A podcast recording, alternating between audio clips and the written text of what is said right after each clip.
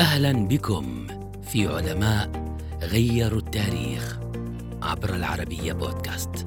شؤون الحكم والإمارة وأصوله الملكية العريقة لم تمنعه من كبح جماح حبه للعلم والمعرفة.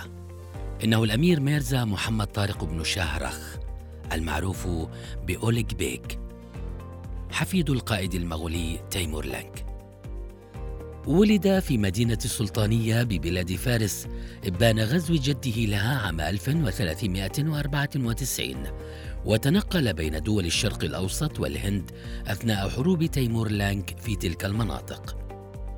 جولاته منحته اطلاعا علميا واسعا خاصة في علوم الفلك والرياضيات إضافة إلى إتقانه لغات عدة.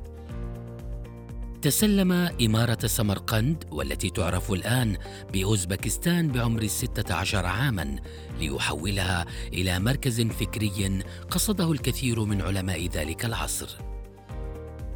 أنشأ في سمرقند صروحا علمية عدة منها مدرسة ضخمة تحمل اسمه في ميدان ريجستان لا تزال قائمة إلى يومنا هذا.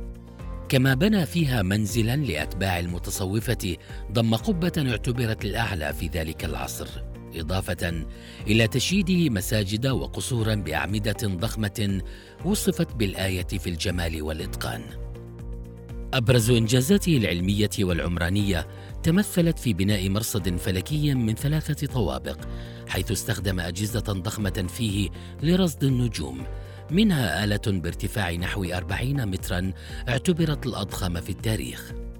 تمكن عبر مرصده من قياس ارتفاعات النجوم بدقة بالغة وأنشأ قائمة ضمت 992 نجما أطلق عليها الجداول السلطانية.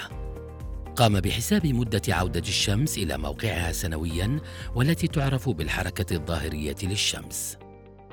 برع في علوم أخرى مثل الطب والشعر وقام بوضع جداول دقيقة لحساب المثلثات والتوابع المثلثية.